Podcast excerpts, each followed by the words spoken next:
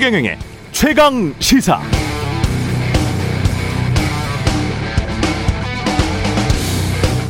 모더나 백신 생산에 이슈가 있다는 정부의 발표. 이에 따라 어쩌면 백신 공급이 지연될 수도 있다는 불안감이 엄습하는데요. 대체 생산에 무슨 이슈가 있는 있는 것인가? 궁금해서 좀 찾아봤더니 나흘 전 영국 BBC에 이런 기사가 있었습니다. 영국 BBC가 밝히는 코로나 백신 생산의 다섯 가지 걸림돌 1. 가장 시급한 문제는 백신 세포를 배양하는 데 필요한 거대한 멸균 플라스틱 백이 필요한데 이게 부족하다. 한 2,000리터짜리 플라스틱 백이 필요, 필요한데 이게 부족하다고 합니다. 2. 생물학적 처리에 쓰이는 플라스틱 튜브와 필터가 부족하다. 3. 지질 나노 입자 같은 백신 원재료들이 부족하다. 4. 훈련된 인력이 부족하다. 5. 지적 재산권을 일시 유예해 줬지만 그럼에도 일반 제약 공장에서는 당장 백신을 만들 역량이 없다.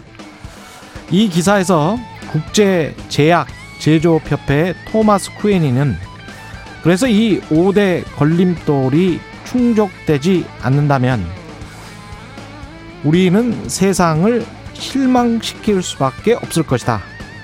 이렇게 인터뷰에서 말했네요.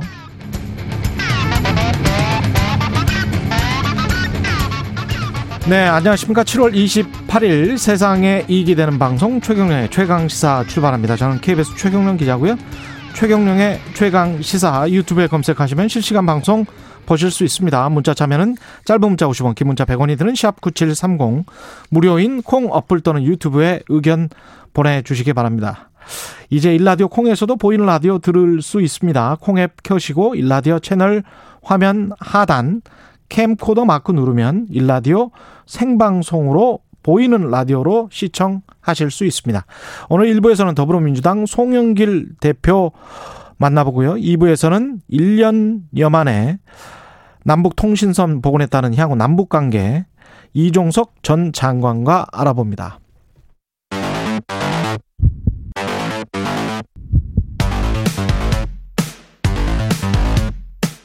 오늘 아침 가장 뜨거운 뉴스 뉴스 언박싱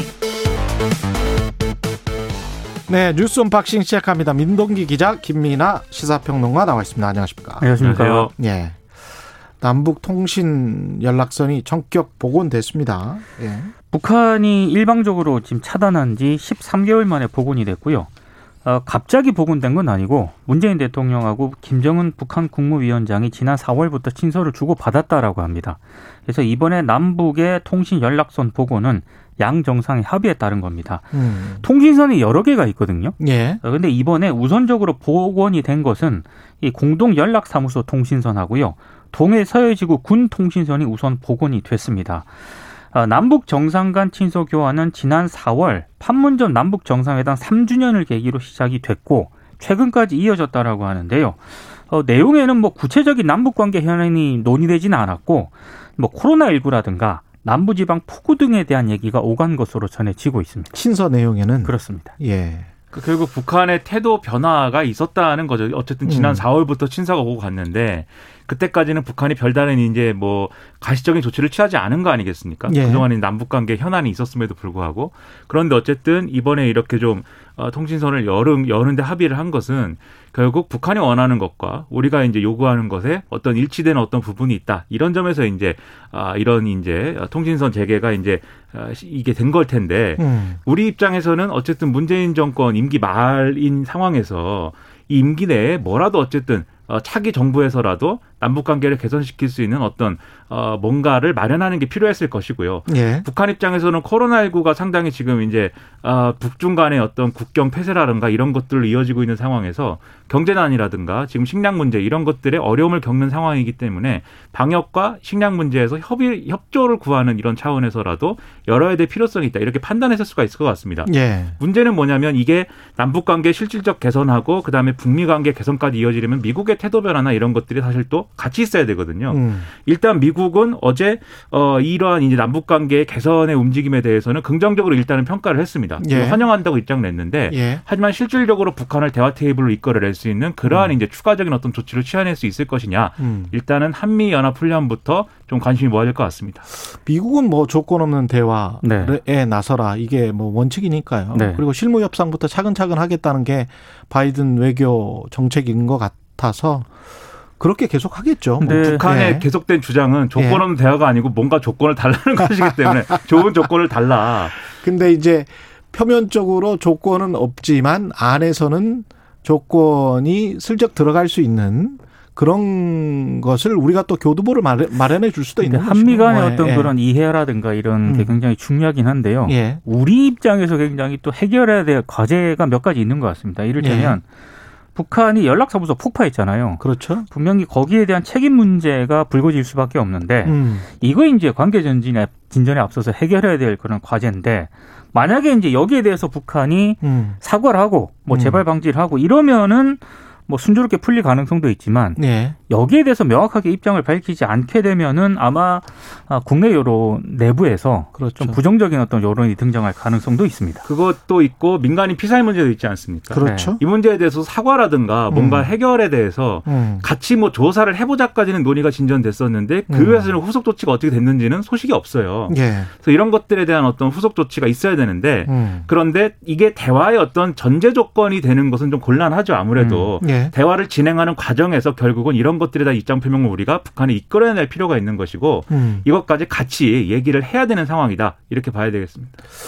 남북 관계는 꼭 부부 사이인 것 같아요. 뭐가 이슈가 생기면 이게 칼로 물베기가 많이 되는 것 같아. 예. 칼로 물백이다. 예. 그 이제 최 왜냐하면 기자님의 최 기자님의 부부 북한. 같은 경우는 그 분명히 그런 이야기 할 거란 말이죠. 대북 전단 살포 거기에 들어있던 내용은 도대체 뭐냐. 네. 그걸 막을 수 있었는데 왜 못 막았느냐. 음. 뭐 이런 이야기를 할 거고 서로 간의 책임 공방을 하다 보면 아주 애매모호한 문구로 정리가 또 되겠죠. 그렇죠. 예, 음. 그럴 가능성이 높습니다. 민주당은 오늘 원팀 협약식을 가진다고 합니다. 예. 가집니다. 일단 예. 그 이걸 왜 하냐면 예. 경선 후보들 간의 공정 경쟁 실천하고요.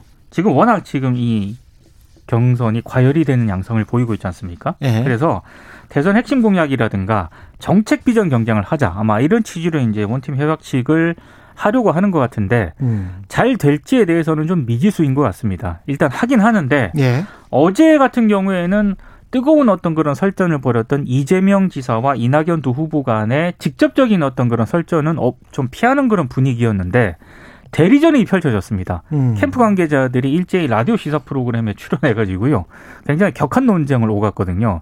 오늘 협약식을 하긴 하지만 아, 과연 이 기조가 바뀔까 여기에 대해서는 아직 의- 의문부호가 좀 찍히고 아, 있습니다. 그렇군요. 예. 일단 이재명 지사 쪽은 어 어쨌든 명분상으로는 공개적으로 이렇게 뭐 네거티브 논란을 지속하는 게 큰 도움은 안 된다라는 판단을 일정 부분 하고 있는 것 같습니다. 그렇기 때문에 이 협약식에서도 예를 들면 뭐 고의적 사실 왜곡, 조작에 대한 제재 규정이 합의문에 포함돼야 된다라고 주장을 했다는데 반면 이제 추격자 입장인 이낙연 전 대표 측에서는 검증은 필요한 거 아니냐. 그래서 음. 후보들 간의 직접적인 어떤 그런 뭐 공방 이런 것이 아니더라 할지라도 사실 검증의 차원에서는 대리인 1대1 토론이라도 해야 된다. 뭐 이렇게 얘기를 하면서 예. 좀이 갈등이 또 있다는 거거든요. 예. 그래서 표면적으로는 일단 좀 자제를 하는 것에 성공할지는 모르겠는데 오늘 또 음. TV 토론이 진행된다고 이제 얘기를 하는데 그렇습니다. 이 지금 이런 상황 네거티브 공방전이 양측에서 계속되는 상황에서 과연 TV 토론에서 후보 들이 후보들끼리 이런 네거티브 공방에 해당하는 이 과거에 이제 노무현 전 대통령 탄핵 문제하고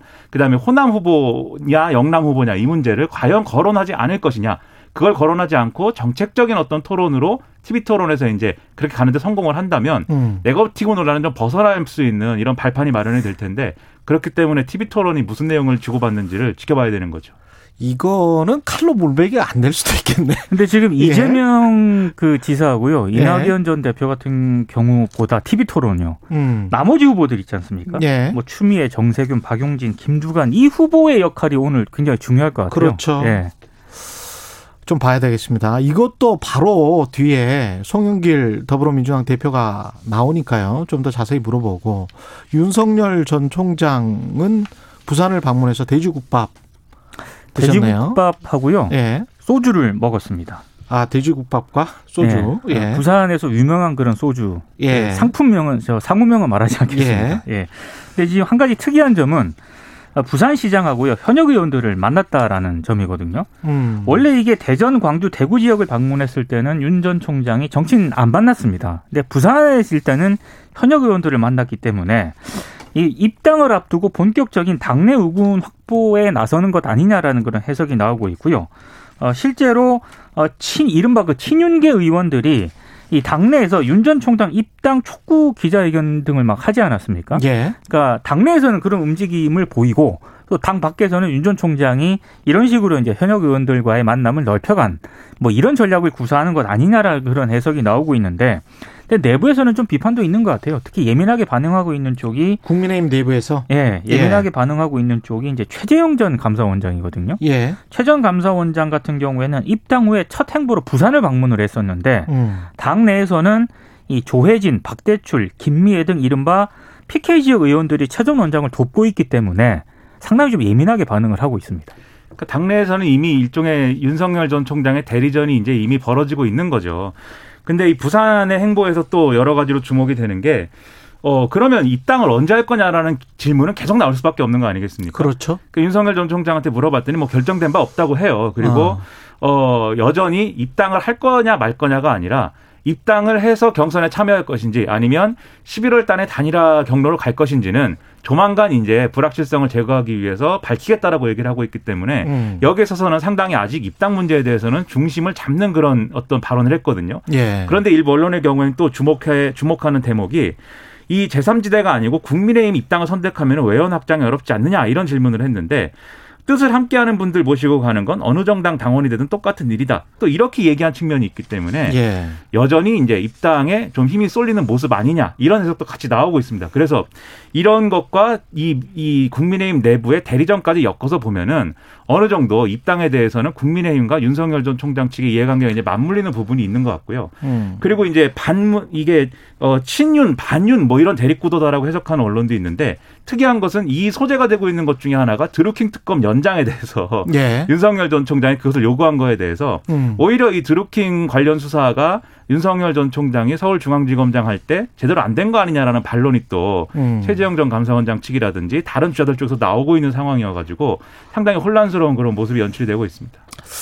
저는 입당이냐 뭐 경선이냐 뭐 이런 모든 논란 속에 지금 피해가 버린 것은 어떻게 보면 그 토론을 해야 될 거 아니에요. 그렇죠. 예, 토론을 하고 뭐 어떤 정책을 내놓고 그것을 좀 국민들에게 검증을 받고 무슨 생각을 갖고 있는 건지를 분명하게 이야기를 해야 되는데 돌아다니면서 민심을 살펴보고 이런 건 다 좋은데 만약에 입당을 계속 연기를 해서 11월까지 이 이렇게 돼버리다가 토론이 TV 토론 형식적인 그본 선거가 되겠죠. 본 경선에 후보별 각 당별 그런 TV 토론하는 형식적으로 한 네 번 정도 하고 대통령을 뽑는다, 뽑힌다. 이거는 미국의 대통령 선거도 제가 오프닝에서 말씀드렸지만 한 1년 반 정도의 검증 기간이 거쳐지고 그동안에 엄청나게 많은 토론회를 하거든요.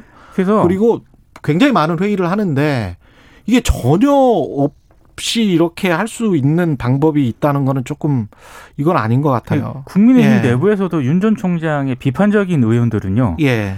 입당하기 전부터 지금 의원들 줄 세우기 하는 거냐 이런 비판도 하나 있고 또 하나는 이, 이- 이게 주세우기로 비칠 수도 있고. 예, 예. 정진석 의원 같은 경우에 이제 의원들이 단체로 들어가 있는 채팅방이 있거든요. 음. 거기서 이제 드루킹 특검과 관련해서 릴레이 시위를 제안을 했는데 예. 그 비판적인 의원들은 아니 이런 중요한 사안을 지금 왜 여기서 논의를 하냐. 음. 그리고 마치 이제 국민의힘의 정치 후보가 아니지 않습니까? 예. 아, 당 바깥에 있는 후보인데 그 밖에서 어떤 후보가 제안한 내용을 가지고 지금 국민의힘 의원들이 이렇게 에, 지금 논의를 하자는 것 자체가 굉장히 어불성설이다라는 그런 비판도 나오고 있습니다. 그러니까 평론가로서는 윤석열 전 총장이 국민의힘 경선에 참여하는 것이 여러모로 어, 맞고 맞죠. 네, 좋습니다. 예, 왜냐하면. 예. 지금까지 자기의 어떤 정치적 견해라든지 그다음에 현안에 대한 입장 표명 이런 음, 것들이 모르겠어요 지금. 네, 예. 사실은 경선 과정에서 나왔어야 되는 얘기, 나와야 그렇죠. 되는 얘기인 것이고 음. 경선 과정을 통해서 형성되는 정치적 맥락을 가지고 확장을 해 나가야 되는 문제거든요. 예. 근데 이런 중요한 경선이라는 과정을 회피한다고 하면은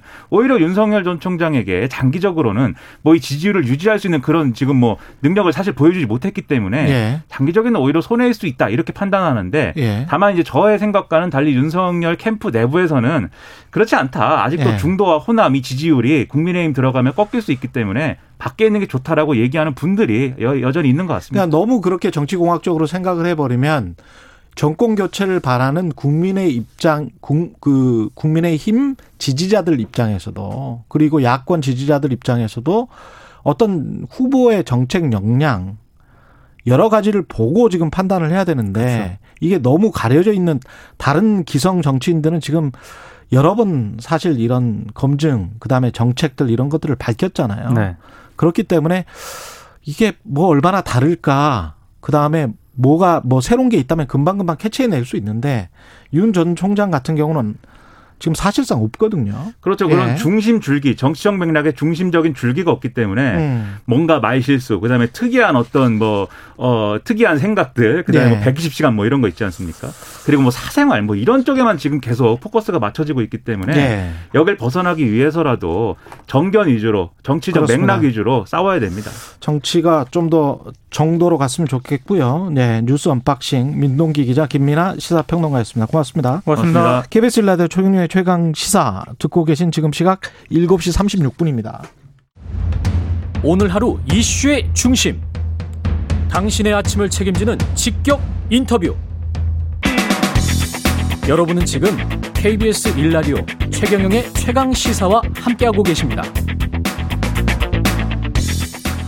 네, 오늘 일부에서는 더불어민주당 송영길 대표 만나 봅니다. 코로나19 방역 상황부터 대선 경선 관리까지 현안 굉장히 많은데요. 바로 연결하겠습니다. 송영길 대표님, 안녕하세요. 네, 안녕하십니까. 예, 일단 뭐 가뭄의 단비 같은 소식이었는데요. 북한과 채널 통신선이 복원됐습니다. 413일 만에 어떤 의미가 있을까요? 네, 양 정상이 서신으로 여러 가지 남북 대화 체계의 필요성을 공감을 하고, 예. 어, 휴전협정 68주년이 되는 상징적인 날, 어, 통신선이 회복됐다는 것은 의미가 있다고 생각합니다. 예. 지난해 6월에 통신선이 이게 끊겼고 그때 그 이후에 이제 남북 연락 사무소도 북한이 이제 폭파했고 그랬지 않습니까? 네. 그래서 어떻게 보면은 한 1년 정도가 네.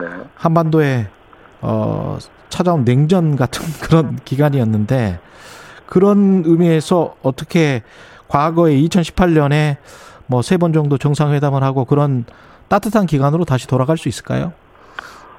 다시 신뢰를 쌓아가야 된다고 보는데, 예. 저는 남북 관계는 하도 예민하기 때문에 말이 예. 앞서기보다는 실질적인 실천이 앞서서 신뢰가 쌓여야, 쌓여야 된다고 봅니다. 예. 서로 이제 희망 섞인 에, 말이 앞서가다 보면 실제 실천이 못 따라가게 되면 또 이제 실망하고 또 불신이 생기기 때문에 예. 한 단계 한 단계 실천 가능한 것들을 합의하고 또 그게 실제 실행됨으로써 신뢰를 세- 쌓아가야 된다고 생각합니다. 우리는 뭐 최대한 대화를 하려고 하는 자세인 것 같은데 한미 연합 훈련이나 뭐 이런 것 가지고 또 이야기가 나올 수 있을 것 같아서 어, 네. 떻게 생각하세요? 그 부분은? 네, 잘 또 논의를 하고 있지 않겠습니까? 잘 지혜를 모아야 된다고 봅니다. 예. 아, 너무 짧게 답변을 해주시는데 정상회담 가능성도 좀 섣부르지만 그런 이야기까지 나오고 있습니다. 그, 그는 크게 앞서가서는 안 된다고 생각합니다. 그거는 크게 앞서가서는 안 된다. 네. 예. 이 친서에서 어떤 내용들이 좀 오갔을지도 좀 궁금하거든요. 지난 4월부터 친서가 교환이 됐다고 하는데, 그리고 북한이 이렇게 통신선을 다시 복원시킨 것이 북한 입장에서는 당장에 어떤 시급하다고 알려진 식량난이랄지 뭐 이런 것들을 타개하기 위한 것인지 어떤 의도가 있는 것일까요? 방역 상황에 대한 상호 관심사 또 자연재해에 대한 상호 관심사 이런 것들이 이제 서로 공유되지 않았겠습니까? 예. 그리고 어, 상호의 협력의 필요성이 뭐 양측에 다 절박하게 했기 때문에 에, 가능하면 여러 가지 요인이 있겠지만 상대방을 긍정적인 방향으로 유도하려는 자세가 필요하다 이렇게 생각합니다. 예. 혹시 그 미국과의 관계에서 어떤 개선을 할 수 있는 어떤 우리가 다리의 역할 이런 것도 지금 염두에 두고 있을까요, 정부가?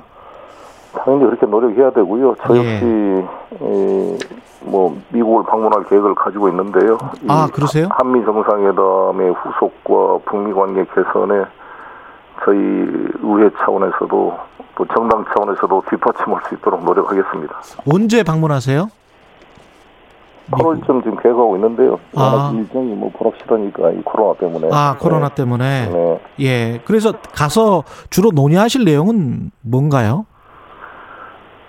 한미 정상회담의 이제 후속과 북미 관계 개선이 아무래도 중요하겠죠.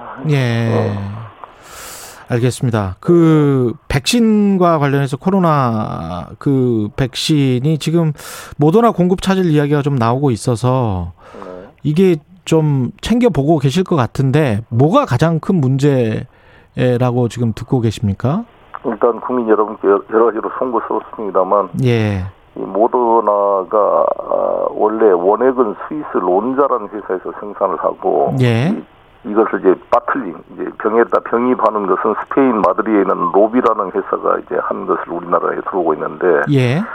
그 생산 과정에서 좀 문제가 발생한 모양이에요. 예. 그걸 QC라 그래서 그걸 이제 점검하다 보니까 출하를 못하게 돼가지고 예. 이게 할 수 없이 저희가 원래 25일 75만 dose, 30일 121만 dose에서 196만 dose를 받기로 한 게 지금 이제 연기가 되게 된 거죠. 그래서 아. 어제 권덕철 장관께서 그 모더나 존 루퍼 부회장과 생산 책임자와 긴급히 영상 회의를 했습니다. 예. 그래서 일단 130만에서 140만 분 정도를 다음 주에 제공 받는 것으로 이야기가 됐어요. 예. 그리고 이제 8월 달에 850만 도스는 예정대로 들어온다고 합니다. 그래서 최선을 다해서 접종에 차질이 없도록 노력하겠습니다. QC는 퀄러티 컨트롤인데 품질 관리 측면에서 이제 뭐그 생산을 한 다음에 네. 임의로 샘플되는 제품들을 이렇게 다시 보거든요 공장에서 그렇습니다. 그렇습니다. 그런 과정에서 아 이 뭐 100만 회분이 날지 200만 회분 이번 생산량은 문제가 있다 자체적으로 이렇게 판단을 한 거군요 네, 모더나가 그렇습니다. 네. 아 근데 이제 아시다시피 모더나는 파이자와 달리 예. 기술력은 뛰어나지만 이제 벤처 기업이다 그렇습니다. 보니까 생산 시설 유통망 부족으로 다 위탁 생산 중심입니다. 그렇죠. 공급의 안정성이 파이자에 비해서 확실히 좀 떨어집니다. 예. 네. 그런 측면으로 볼 때는 뭐 지금 당장은 저희가 약간 좀 저 안 좋습니다만은 8월 말이나 9월 초쯤에 삼성 바이오로직스가 시 제품이 만약에 생산이 된다면 김부겸 국무총리는 그렇게 말씀을 하시더라고요. 저희 인터뷰에서 네. 만약에 그렇게 된다면 대량 생산을 여기서 혹시 하반기에라도 가을에라도 가능할 수 있지 않을까 그런 생각도 드는데 그렇게 되면 조금 좀 많이 좀 풀리지 않나 그런 생각도 들고요. 어떻게 보세요? 네. 어제 뭐 삼성 바이오로직스 측과도 통화를 해봤는데 예. 일단 이제 생산이 시작됩니다. 8월달에 이 소위 bottling이라 그러죠. 예. fill and finish라 그래서 이게 병입 병에다가 그 원액을 집어넣는 예. 에, 그 생산이 뭐 수억 dose가 생산될 거예요. 예. 근데 이제 이 제품을 국내 소비에 돌릴 것이냐 문제는 또 협상이 필요합니다. 아. 왜냐하면 이 생산 위탁 CMO 생산 위탁 조직과 판매 조직이 완전히 별개입니다. 이 모더나는 그래서 그렇죠. 예. 아, 이 문제는 저희가 계속 논의하고 있습니다. 그러면 수억 도스가 뭐 한두 달 만에 생산이 가능한 건가요?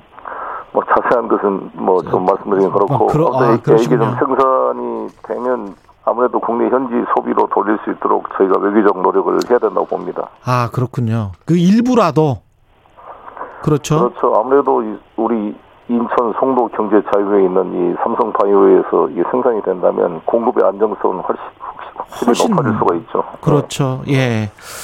알겠습니다. 재난지원금 관련해서 좀 여쭤봐야 되겠는데 일단 뭐 88%로 지급하기로 했는데 네. 계속 그랬었잖아요. 한쪽에서는 전 국민 지급해야 된다라고 하고 또 이제 야당 쪽에서는 뭐 자영업자들 위주로 먼저 지급해야 된다. 그리고 소득 하위 뭐 50%까지 이준석 대표는 뭐 그런 이야기도 했었었는데 저희 인터뷰화에서 네, 네. 이게 88%란 그 기준은 적당했다라고 보십니까? 어떻게 보세요? 아시다시피 저희 민주당은 전 국민 재난 지원금을 하고자 노력을 했습니다. 예. 그러나 이제 경제부총리와 재정당국의 그 강력한 반대와 계속 협상을 하면서 예. 저희가 정부 여당 입장에서 어, 이 정부와 이 당이 계속 싸울 수는 없기 때문에 예. 일종의 타협을 한 거죠. 음. 예. 근데 이제 이 예전에 비해서 많은 자료가 축적이 돼가지고 분류하는데 행정 비용이 훨씬 적게 든다고 합니다. 아, 우리가 또 그래요? 점검을 해봐야겠지만 예. 지금은 이게 가지고 싸우다 보면 국민들도 짜증내고 예. 빨리 지급하는 게 중요하기 때문에 어. 일단 합의를 했고요. 예. 지금 희망 회복 자금이나 소상공인 지원 한 5조 2천억과 이, 이 지금 전 국민 88%에게 지급되는 금액이 음. 이번 추석 전에 지급될 수 있도록 지금 하고 있습니다. 아, 추석 전에 전 국민 재난지원금도 추석 전에 그렇게 지원도- 하려면 원래는 이제 예. 이 코로나 4단계 때문에 예. 소, 비가 가능하도록 좀더좀 완화된 다음에 지급하자 이런 논의가 있었습니다. 그랬잖아요. 예. 그거 기다리다가 하, 하 세월이고 어. 어차피 온라인로도 다 구입할 수 있고 소비할 수 있는데 아, 그러네요. 예. 에, 굳이 그렇게 아날로그 방식만 보고 이걸 지급을 미- 늦추는 것은 음. 적절치 않고 또 당장 돈 10만 원이 아쉬운 우리 서민들도 얼마나 많습니까? 그렇죠. 예, 추석을 그렇죠. 또 앞두고 예. 그, 런 면에서 저는 음. 어, 바로 추석 전에 지급하는 게 맞다고 보고 음. 어, 부총리도 그게 동의를 했습니다. 예. 그랬군요. 국회 그 법사위원장 자리 내준 거 가지고 이제 민주당 내부 일부에서 좀 반발이 있었던 것 같은데 지금은 어떤 상황인가요? 아무래도 윤호중 원내대표가 사실 원내대표 당선된 지 100일이 됐지만 국회 운영위원장이 안 됐어요. 예. 지금 국회 운영위원장과 외통위원장, 이 정무위원장, 이 법사위원장 4개가 지금 비어 있는데 음. 이것을 구성하지 않으면 세종시 그 국회 그 분원법을 비롯해서 모든 게 처리가 안 됩니다. 그런데 박병수 부장께서 이 안을 제시한 거죠. 예. 하- 하반기하고 이거 이거 법사위 그 체계자구로 한정하는 개정안을 가지고 이거를 받은 야당이 받으면 야당이 하자는 대로 할 것이고 예. 여당이 받으면 여당이 하자는 대로 하겠다 이렇게 되다 보니까 예. 저희가 단독으로 이 네 상임위원장을 선출하기도 어려워졌고 예. 또 부담도 있고 어찌됐건 음. 국회 원구성은 여야가 합의해서 구성을 해야 되는데 그렇죠. 선거법과 원구성은 가능한 여야가 합의하는 게 관례입니다. 음. 아, 다른 뭐 다수결에 하더라도 그래서 예. 어, 불가피한 합의를 한 것으로 보여지고요. 예. 일단 법사위원장은 저희가 내년 6월까지는 이 민주당이 맞습니다. 아.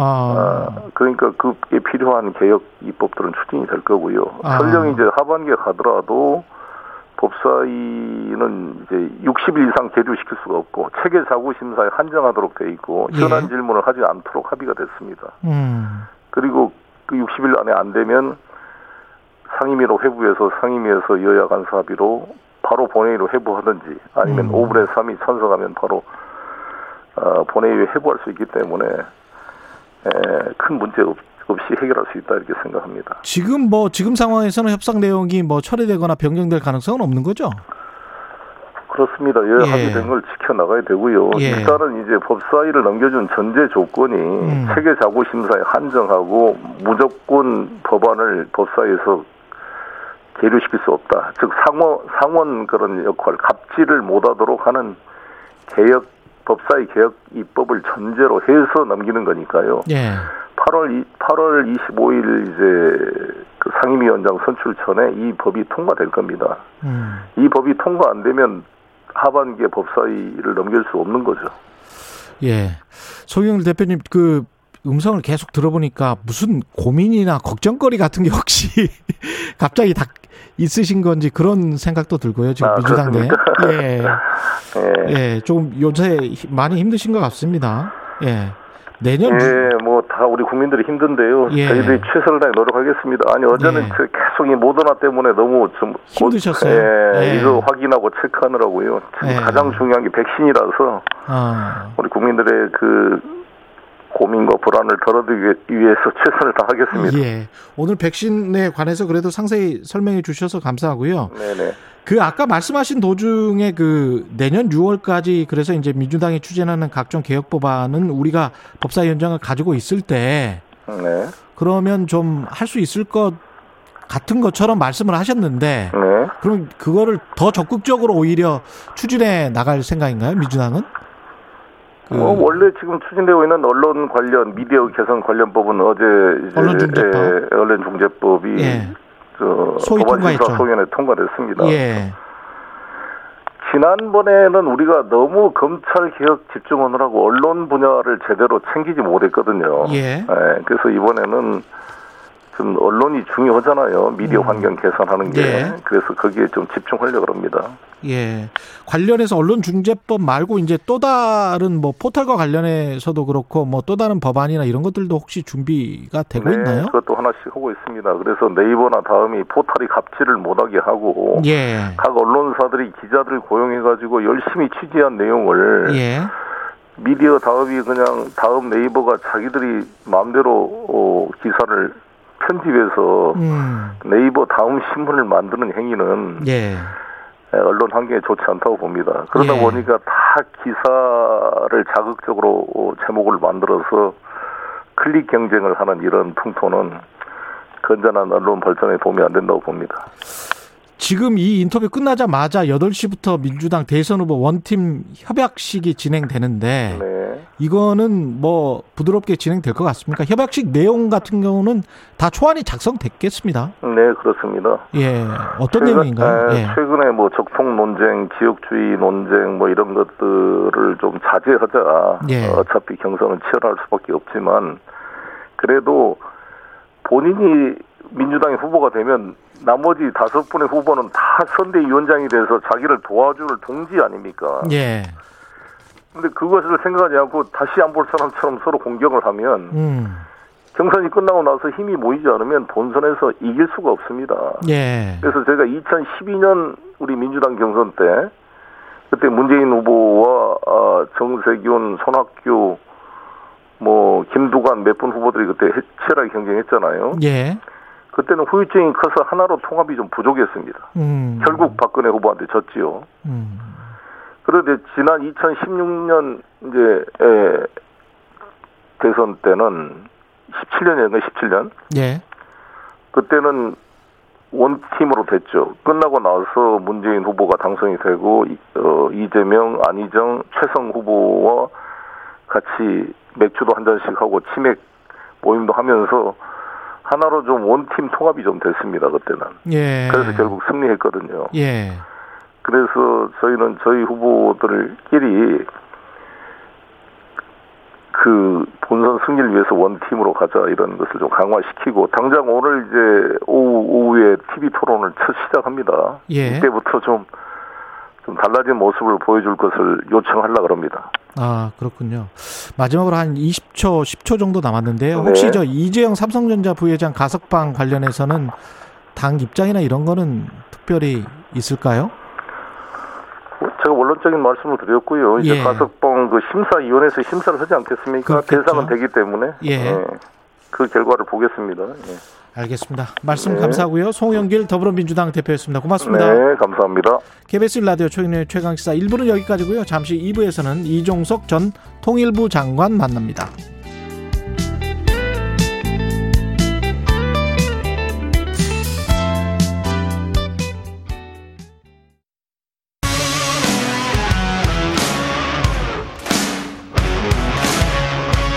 오늘 하루 이슈의 중심 최경영의 최강 시사. 네, 지난해 6월이었죠. 일부 탈북민 단체의 대북전단 살포 반발하면서 북한이 남북 간 통신 연락선을 끊은 지 1년 이어 어제 다시 복원을 하기로 했습니다. 이번 통신 연락선 복원 어떤 의미가 있는 것인지 이종석 전 통일부 장관 연결돼 있습니다. 안녕하세요. 예, 안녕하십니까. 예. 이 1년여 만에 다시 복원된 남북 간 통신 연락선 어떤 의미가 있다고 보십니까?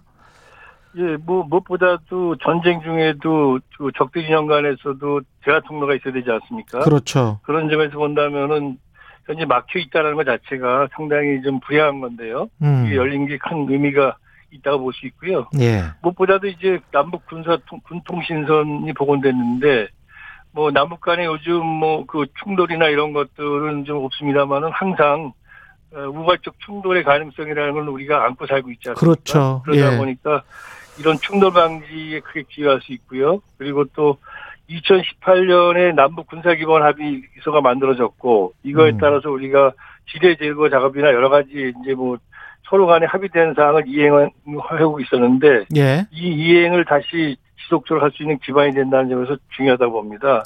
그리고 또 판문점 채널이 복원됐기 때문에 음. 이후에 남북 대화, 남북 관계 개선에 아마 발판이 되지 않을까 생각하고 있습니다. 쉽다. 예. 훨씬 더 쉬워지는 측면이 있다. 근데 이제 지난 어 지난 4월부터 그 두 정상 간의 어떤 친서가 교환이 됐잖아요. 네. 거, 거기에는 어떤 내용이 들어가 있었을까요? 대체로 문제 안부 전하고 예. 그다음에 이제 그 서로 간의 어떤 그 관심사 그래 뭐 주로 이제 어떤 뭐 경제나 아니면 그 뭐 양쪽의 어떤 그 인생. 예. 어떤 상황 어려운 예. 상황이나 이런 것들에 대한 뭐 이제 위로나 이런 것들이 있었던 걸로 알고 있습니다. 예. 그러면 우리가 이 통, 어, 통신 연락선을 복원하는데 미, 뭐 북한에게 뭔가를 뭐 이야기를 하고 뭔가를 주고 이렇게 복원이 된 걸까요? 아니면은 북한이 조건 없이 그냥 지금 하고 있는 걸까요? 이거는? 이게 통신선 그 보고는 뭐 어떤 그 서로 간에 우리가 예를 들어 북한이 어떤 걸 지원한다든가 예. 이런 식의 약속이나 이런 거는 일체 없었던 걸로 알고 있고요. 예. 그냥 남북 간에 지난 이제 4월부터 정상 간에 서로 신속 교환하면서 다시 남북 관계를 다시 이어야 되지 않겠는가 이런 공감대가 모아지면서 음. 일단 통신선 연결은 조건 없이 이루어진 걸로 그렇게 좀 듣고 있습니다. 우리야 남북 관계 개선이랄지 평화 무드가 계속 정착이 되는 게 가장 바람직한데 북한에서는 이 어떤 필요가 지금 있을까요? 한국과의 대화에서? 예, 북한 시- 지금 뭐 대체로 어떤 분들은 이제 북한이 경제적으로 어려워서 그렇다 이런 얘기들도 하시는데요. 예. 물론 뭐 중장기적으로 본다면 북한이 남쪽에 대해서 경제적인 어려움 때문에 여러 가지 그 뭐 식량이나 이런 지원을 요청할 가능성도 없는 건 아니지만 예. 지금 코로나 국면이기 때문에 북한이 사실 굉장히 강력하게 지금 코로나 방역을 하는 바람에 음. 국경을 지금 막아놓지 않았습니까? 아. 그래서 중국하고도 지금 자 국경이 원활하게 지금 저 소통이 안 되고 있고요. 예. 그리고 중국과 북한 관계가 아시는 것처럼 상당히 지금 과거와 달리 뭐 과거도 2018년부터 아주 좋아지기 시작했습니다만 지금은 밀월 관계에 가까울 만큼 가깝다고 볼 수 있습니다. 음. 그럼에도 불구하고 또 중국 시진핑 주석은 아예 공개적으로 북한에 대해서 인도적 지원, 즉 북한 주민들의 생활에 대해서는 자기가 나름대로 그 향상하는 것, 생활 향상에 책임질 수 있다라고 어. 말하고 있음에도 불구하고 예. 그리고 중국은 북한에 대해서 지원할 용의를 갖고 있는데도 사실은 북한이 코로나 방역 때문에 그걸 못 받고 있는 상황입니다. 대충. 아, 그러다 그렇군요. 보니까 예. 지금 뭐 남북 관계에서 특별한 경제적 지원을 당장 필요로 해서 그걸 음. 위해서라기보다는 예. 남북 관계의 어떤 안정성, 북한이 지금 내부의 경제에 지금 올인하고 있지 않습니까? 경제 건설에. 예. 그러다 보니까 대외 관계의 안정 이런 것들을 관심을 갖고 있고요. 예. 그리고 뭐 어떤 명분 이런 것들이 작용했다고 생각이 됩니다. 그래서 이번에는 특별하게 어떤 뭐 경제적인 어떤 북한의 희망 이런 것들이 다급하게 작용하지는 않았다고 보고 있습니다. 예. 긍정적인 방향으로 잘 이루어지는 게 우리로서는 좋은데 그럼에도 불구하고 이제 북한이 왔다 갔다 하는 거는 사실이잖아요. 계속 네. 이제 지난번에 이거 통신선 관련해서도 그걸 일방적으로 두절을 시키고 그 다음에 남북 공동 연락 사무소 같은 경우는 폭파해 시켜 버렸지 했던 거잖아요. 그러면서 그거를 네. 다 화면에 비추게 하고 이런 거 같은 경우는 어떻게 보세요? 앞으로 좀 짚고 가야 가기는 가야 될 것 같은데.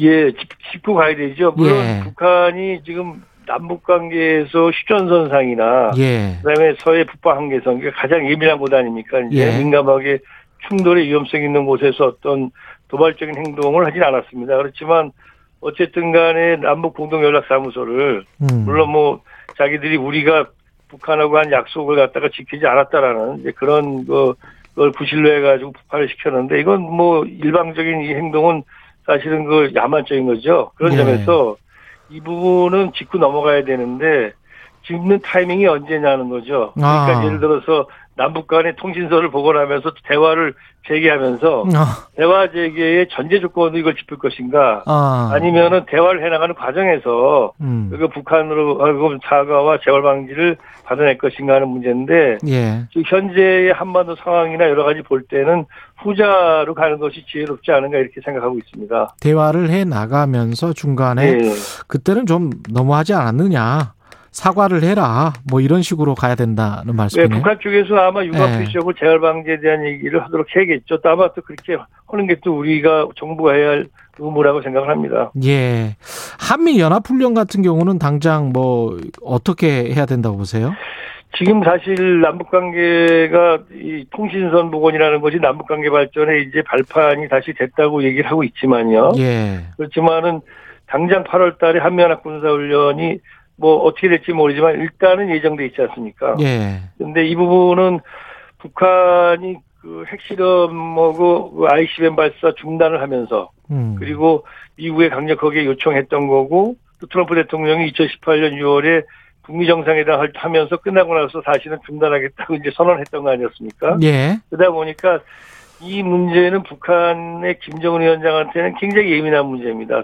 특히 음. 이제 지금 북한이 경제 군- 군대조차도 그 이제 수십만 명의 군인들을 갖다가 지금 경제 건설 현장으로 동원했단 말입니다. 예. 그리고 많은 젊은이들이 지금 뭐 경제 현장에 있고 그다음에 지금은 뭐 폭염 때문에 북한들 가뭄이 굉장히 심해서 가뭄 현장에 동원을 시켰는데 한미연합 군사훈련이 되면은 결국 이제 거기에 대응하기 위해서 다시 이 사람들 갖다가 전투 현장을 불러내야 되는 그러네요. 항상 그런 고민을 안고 있으니까 예. 김정은이 아주 민감하게 벌써 몇 년 전부터 이 문제에 대해서 지금 이제 어떤 반응을 하죠. 예. 그래서 이번에도 한미연합 군사훈련을 어떻게 지혜롭게 에, 이렇게 넘어가느냐 하는 거가 남북 관계가 앞으로 어디, 어디로 가는가에 대한 또 한 번의 그 시금석이라고 볼 수 있겠습니다. 통신 연락선 복원하고 그 다음 대화의 단계는 뭐가 됩니까? 고위급 회담으로 바로 이어질 것 같지는 않고 어떻게 보세요? 일단은 뭐 지금 남북 관계에서는 음. 그 일반적인 그 대화 국면하고는 대화 방식과는 달리 어떨 때는 뭐 아예 아예 그 정상회담이 이루어질 수도 있지 않습니까? 예. 뭐 특사가 갈 수도 있고요. 예. 또 아니면 아예 실무부터 시작해가지고 협상을 하는 버텀업이 될 수도 있고요. 예. 다양한 방식이 있는데 지금은 코로나 국면 아닙니까? 예. 대면 접촉 자체가 대단히 어렵기 때문에 많은 사람들이 접촉을 위해서 움직이기 어렵지 않습니까? 음. 그러다 보니까 사실은 지금 어떤 형태로 이른바 버텀업으로 실무 단계로부터 남북 관계가 풀려갈지 예. 아니면 보다 높은 단계에서 어, 논의가 될지 이거에 대해서는 양쪽이 다 열려져 있지 않나 이렇게 생각을 합니다. 그래요. 미국 같은 경우는 어떨까요? 미국은 일단 뭐 이렇게 통신 연락선 복원된 거는 환영한다라고 했는데 기존의 어떤 대북 정책이나 이런 것들이 바뀔 수 있을까요? 어떻게 보십니까? 어, 지금 일단은 이제 두 가지를 볼 수 있는데요. 예. 하나는 미국 같은 경우는 미국의 공화당과 민주당이 남북 관계를 바라보는 시각이 좀 다르지 않습니까? 예. 그 공화당은 미, 국 중심의 어떤 그 대북 정책에 보다 더 방점이 있다면은 그렇습니다. 미국 예. 민주당 정부, 바이든 정부 같은 경우도 이제 그 전통을 이어받았는데 나- 남북 관계가 자- 이 발전하는 것 자체에 대해서 상당히 이제 의미를 부여하고 또 지지를 하는 편 아닙니까? 예. 그런 점에서 이제 아무래도 이번에 그 통신선 보고는 미국이 지지하는 가운데 이루어졌다는 것이고요. 음. 또 하나는 북한이 어 이렇게 그 지금 남북 관계에서 좀 더 긍정적으로 나오고 있다는 거는 예. 그동안에 북한이 해온 최근에 행- 여러 가지 그 대외적인 행동을 보면은 되게 이제 그 전체적으로 이제 바깥으로 이제 나름대로 유연한 태도를 취할 때는 뭐 남북 관계만이 아니라 예. 다른 분야에서도 그런 이제 모습이 나타납니다. 음. 그러니까 지금 북한과 중국 관계도 뭐 좋긴 했지만 요즘 특히 이제 뭔가 더 이게 열리는 그런 이제 모습이 보이지 않습니까? 코로나 예. 때문에 어렵긴 하지만 예. 그렇다면은 이런 걸 유추한다면 북미 관계에서도 어. 지금 조금은 지금 이제 북한 입장에서 미국에게 좀 더 자세한 아이들 내놔라. 음. 지금 그러니까 북한 그 비핵화 협상과 관련된 북한이 원하는 이제 동시행동이나 단계적 그 해법이라든가 제재 완화와 관련해서 조금이라도 구체적인 얘기를 해달라는 것이 아마 북한의 입장인 것 같고요. 그다음에 미국은 여기에 대해서 유연하지만 협상장에 만나서 얘기하자 이런 건데 예. 아마 미국이 조금만 더 유연하면 북한이 이 음. 비핵화 협상에 나올 가능성이 높은 국면이 아닌가 생각을 합니다. 이게 만약에 그렇다면 미국의 미국이 이런 남북 관계 진전을 환영하는 상황이라면 미국의 별다른 뭐 승인이랄까요? 이런 것들이 없이 우리가 할 수 있는 것들이 좀 있지 않을까 그런 생각도 드는데요. 예, 사실 코로나 상황이 아니라면은 예. 지금 대면 접촉을 해서 할 수 있는 것들이 유엔 제재 면제나 유예된 것들이 있지 않습니까? 예. 그 제재에서 제재의 범위에 있지 않은 것도 있고요. 음. 그런데 사실은 코로나 상황 자체가 대면 접촉이 안 되는 거가 남북 관계에도 지금 상당한 영향을 미칠 수밖에 없습니다. 그런 예. 점에서 현실적으로 어, 미국이 그 남북 관계를 지지하고 있는 것은 좋은 여건이지만 실제 아마 제가 볼 때는 당장 무슨 뭐 대면을 접촉을 통해서 이상가족 상봉이라든가 이런 것들은 그렇죠. 아주 필요하지만 당장 어렵지 않습니까? 그렇죠. 그런 점에서 예. 어쩌면 이제 뭐 민간 분야에서의 어떤 그 인도적인 교류 같은 거 사람이 음. 가지 않아도 할 수 있는 거 있지 않습니까? 예. 또는 뭐 어, 인도적으로 뭐 식량이나 이런 것들을 갖다가 나름대로 뭐 좀 제공한다든가 이런 것들은 좀 얘기할 수 있겠는데 음. 예, 직접적인 협력 사업을 하는 데까지는 지금 시간이 걸리지 않을까 싶습니다. 그 코로나 19와 관련해서 우리랑 뭐 소통하고 그다음에 우리의 협조를 구한다거나 히- 서로 협력한다거나 이런 것들은 어떻게 생각하세요? 예, 사실은 뭐 팬데믹이라든가 예. 그다음에 뭐 지금 전 지구적인 과제로 떠오른 거 탄소 중립 음. 그러니까 그 기후 변화에 대한 대응 아닙니까? 예. 이런 것들은 뭐 남북 관계의 특수성이나 그런 인도주의적인 면을 떠나서도 우리가 지금 북한하고 인접해 있기 때문에 사실 협력을 해야 되는 거죠 기본적으로 예. 위해서도 그런데 어, 일단은 그 이 팬데믹 그 의료 지금 현재 코로나만 갖고 말씀을 드리면 음. 북한은 지금 완전히 그 국경을 봉쇄함으로써 방역을 하고 있습니다. 예. 그런데 북한도 이제는 백신을 맞아야 되지 않습니까? 음. 그래서 우리하고 백신 협력의 이제 가능성이 있는데 그렇지만 어 사실은 북한은 중국이나 러시아 특히 중국으로부터 그동안에 백신을 얼마든지 그 어, 지원받을 수 있었고 또 그걸 맞을 수 있었는데 예. 저희들이 판단할 때는 북한이 북한 김정은 위원장이 방역에 대해서 뭐 보면은 굉장히 과민할 정도의 지금 그 그런 그 방역을 하고 있단 말입니다. 예. 그 얘기는 중국 백신이 갖고 있는 그 예방률의 그 어떤 그 취약성 이런 것들을 좀 생각하는 것 같아요. 그러다 보니까 아직까지 중국 백신을 뭐 대량으로 이렇게 접종했다든가 이런 얘기는 안 들려고 있거든요. 아, 그렇군요. 그 예. 얘기는 아마 좀 더 좀 더 예방률이 높은 그런 그 접시 어, 백신을 원하고 있다라는 얘기도 있습니다. 음. 그런데 그렇다면 이제 뭐 저 모더나나 아니면 화이자 이런 건데 예. 사실은 그런 거는 우리 정부 입장에서는 아마 우리가 우리 국민들이 음. 일단 접종이 다 끝나셔야지 예. 그 다음에서는 이제 북한에 대해서 우리가 그렇죠. 여유가 있을 때, 예. 뭐 지원 가능성을 얘기 뭐 하더라도 그때 가서 논의가 될 수밖에 없기 때문에 내년이나 되겠군요. 아마 예. 백신 코로나 얘기는 아마 연말 정도나 가야지 내년 음. 초나 예. 되지 않을까. 그냥 제 개인적인 예상은 그렇습니다. 예. 그 북한이 이 전까지는 통신선 복원하기 전까지는 우리에게 비춰지기로는 미국과의 직접 대화를 통해서 트루마 저기 저 트럼프가 있었을 때 그렇게 하는 것처럼 이렇게 일괄 타결이나 뭐 이런 거를 원하는 것처럼 보였는데 이렇게 지금 통신선 복원하고 이런 거는 한국이 꼭 필요하다는 거를 인정하는 건가요? 어떻게 보십니까?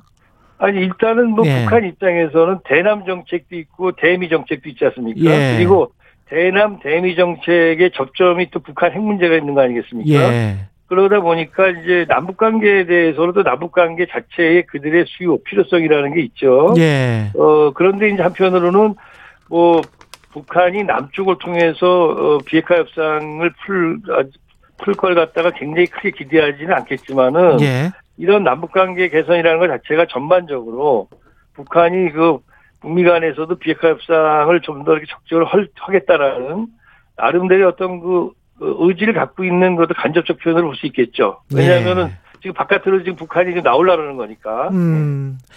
그런 맥락에서 본다면은 뭐, 어, 비핵화 협상 문제에 대해서 우리가 특히 남북 대화가 이루어진다면 결국 남북 대화라는 것 자체가 남북 관계만 국한되는 것이 아니라 예. 바로 이 핵 문제를 푸는데 북한에 대해서 우리가 설득하고 설명할 수 있는 굉장히 중요한 장 아닙니까? 예. 예, 그런 점에서 당연히 남북 대화가 이루어지고 그다음에 이것이 보다 더 심화된다면 당연히 어, 북미 비핵화 협상에 큰 좋은 영향을 미칠 거라고 봅니다.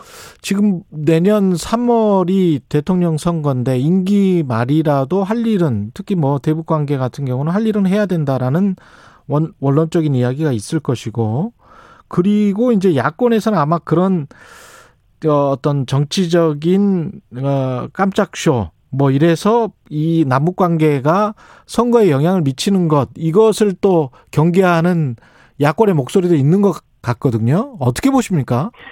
예, 그 남북 관계를 갖다가 악화시킬 수는 없지 않습니까? 예. 그리고 남북 관 물론 의도적으로 어떤 이벤트를 통해서 음. 어, 선거에 예, 영향을 정부가 미치고 미치려 하거나 이러면 안 되죠. 예. 하지만 어, 다음 어느 정부가 다음에 들어서건 관계없이 음. 현 정부 입장에서는 안정적인 남북 관계 그리고 발전 지향적인 남북 관계를 다음 정부에 물려주는 게 중요한 책무 아닙니까 사실은. 또. 그렇죠. 예. 그러다 보니까 얼마 임기가 남지 않았지만 음. 무리하게 계획을 세울 필요는 없죠. 예. 그리고 뭐 정치적으로 그 어떤 그 행동을 할 필요는 없지만 남북 관계 본연의 남북 관계 발전을 위한 노력 이런 것들을 멈춰서는 안 되는 것이고 음. 그걸 위한 여러 가지 정부가 해야 할 일들은 꾸준히 해야 된다고 생각을 합니다. 가장 중요한 것은 음. 안정적이고 발전적인 남북 관계를 음. 다음 정부에 이어주는 것이 전, 현 정부가 가지고는 아주 중요한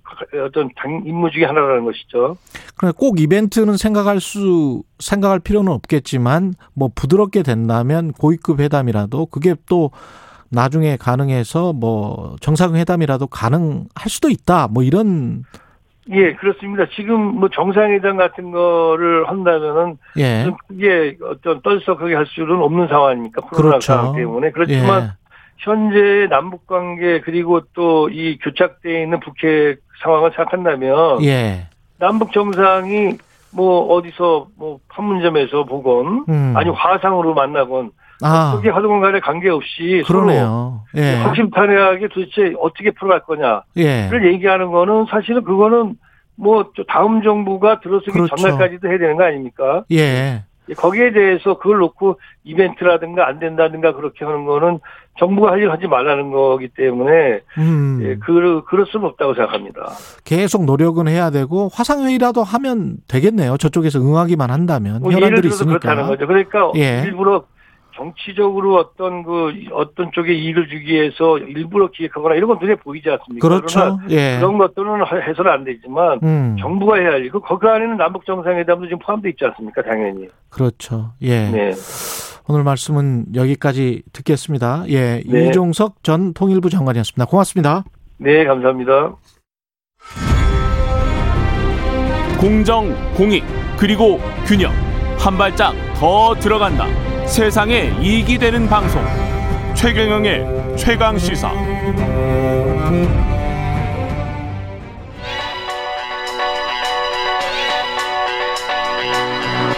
최강 시사 김한의 눈.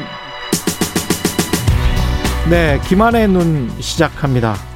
세월호 기억 공간 네. 철거와 관련해서 서울시와 유가족 측이 대립을 하고 있습니다. 네. 예. 최악의 국면으로 가지 않은 것은 다행인데요. 그래서 음. 오늘은 이 기억 사회적인 기념을이라는 음. 게 어떤 의미인가 이 얘기를 좀 해보려고 합니다. 예.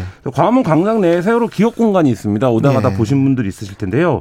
이걸 이제 서울시가 철거하겠다. 광화문 광장 재구조화 사업이 이제 끝남에 따라서 음. 이렇게 해서 유가족들이 안 된다 이렇게 버티다가 결국에는 이제 송영길 더불어민주당 대표와 서울시의회 관계자들이 음. 기억 공간 현장을 이제 서울시 의회로 임시로 하- 하자 그리고 예. 추후에 어디로 할지를 좀 더 논의하자 뭐 이렇게 제안을 하면서 예. 유가족들이 이를 받아들였고 그래서 그 기업 공간 임시 이전 후에 서울시와 협의를 이어가겠다 이런 입장을 밝히면서 일단 옮겼는데요. 예. 다만 이제 서울시가 추후 협의를 해줄지 여부는 아직 그 확정되진 않았습니다. 서울시 의회가 어디에 있는지 잘 모르시는 분들이 많을 것 같은데 네. 시청역에 조선일보 그 호텔 바로 옆에, 옆에 있죠. 예, 있습니다. 예. 근데 조그만하게 그렇게 돼 있어서 그게 임시 공간으로 쓰기는 쓸 수는 있고 근데 상시적으로 거기에다 놓고 뭐 하기는 좀 그렇죠. 그렇죠. 그 건물 예. 자체가 뭐 지금 이제 위치를 설명해야 될 정도로 서울 도시 한복판에 있는데도 예. 많은 분들이 잘 모르죠. 잘 몰라요. 네, 그래서 예. 어쨌든 뭐 광화문 광장에서 멀지 않은 곳이긴 한데 예. 일단 뭐 접근성이라든지 여러 가지 음. 뭐 그, 그럼에도 불구하고 당사자들이 우리가 여기다 그냥 하겠다라고 예. 하면 뭐 별 문제가 없긴 할 텐데 예. 일단 이제 유가족들이나 그 대책의 대책위 차원에서는 임시다라는 어. 걸 분명히 하고 있기 때문에 그러면 예. 어디다 둘지를 이제 사회적으로 또 논의해야 되는 이런 상황입니다. 서울시가 여기를 철거하겠다고 한 거는 뭐 어쩔 수가 없었던 거 아닙니까? 그러니까 일단은 보행광장으로 조성이 돼서 예. 그 이제 제일 뭐 입구에 음. 이제 기업 공간이 위치하는데 그렇기 때문에 이제 서울시는 철거가 불가피하다는 입장이에요. 그러니까 예. 공간의 구성 자체가 바뀌었기 때문에 예. 그러니까 그 부분을 좀 반영해 달라라고 유가족 들에게 얘기를 했고 음. 그래서 뭐 이제 서울시 담당 과장이 세 차례나 현장을 방문해서 좀 자진 철거해 주면 안 되겠냐 예. 이렇게 설득을 했 지만 이제 유가족들과 합의는 이루지 못했고 음. 서울시도 아마 차마 이 공간을 뭐 행정 집행을 한다든지 행정 집행은 못하죠. 예, 이렇게 하기는 예. 어려웠기 때문에 예. 어, 결국 이제 중재에 따라서 임시로 옮기기로 했습니다.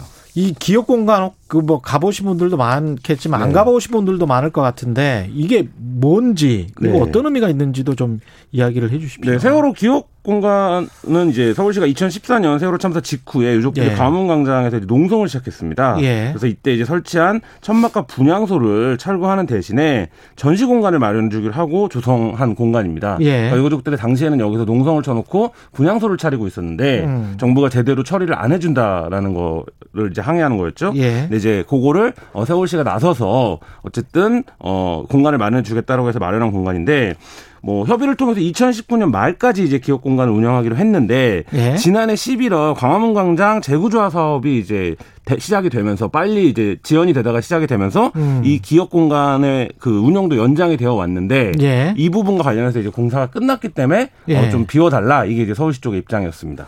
우리 사회 입장에서도 유가족뿐만이 아니고 네. 우리 사회 입장에서도 이 기억의 공간이 중요한 이유가 있을 것 같아요. 네, 맞습니다. 우리가 그 질문을 드리고 싶어요. 예. 삼풍백화점 예. 기념비가 어디 있는지 아십니까?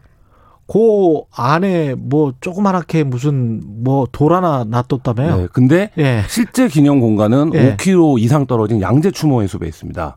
그리고 아 그렇다 맞다 네. 그렇게 들었어요. 네, 예. 그 공간은 지금 이제 아파트가 들어섰죠. 그래서 그렇죠. 우리는 어 삼풍백화점 사고가 어디서 났는지도 지금 현- 찾을 수가 없는 예. 이런 상황이고요. 예. 뭐 이런 예는 많습니다. 시랜드 화재 참사 기념비 음. 어디 있는지 우리 잘 모르겠죠. 예. 그리고 성수대교 붕괴 를 어디서 이제 추모하는지 물론 예.